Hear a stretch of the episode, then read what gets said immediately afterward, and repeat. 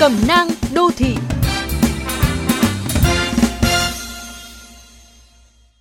Các bạn thân mến, trong cuộc sống hàng ngày chúng ta thường nói có để làm hài lòng mọi người.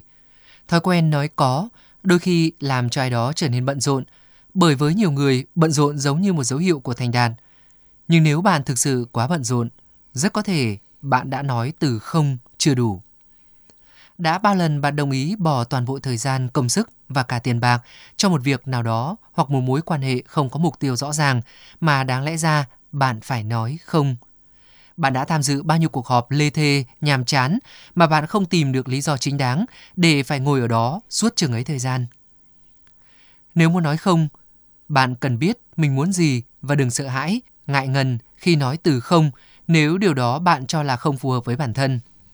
Để nói không, bạn cũng đặt ngược lại câu hỏi, nếu như nói có thì có làm giảm sự tập trung vào việc quan trọng khác hay không và có kéo theo là sự mệt mỏi quá tải hay không? Bạn có thể gặp một chút khó khăn khi nói không vì lời đề nghị hoặc người đưa ra đề nghị có ảnh hưởng rất lớn với bạn.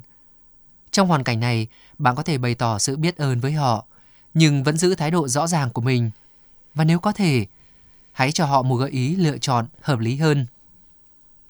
Một vài trường hợp, nếu chưa thể nắm bắt được điều mình muốn ngay lập tức, bạn đừng vội vàng đưa ra quyết định, mà hãy lùi lại một chút. Câu trả lời khôn khéo lúc này là hãy cho tôi thêm một chút thời gian.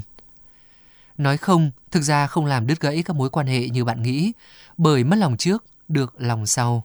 Và quan trọng hơn, khi biết cách nói không, bạn sẽ thấy mình dễ thở hơn khi đã tôn trọng cảm xúc, nhu cầu và giới hạn của chính mình.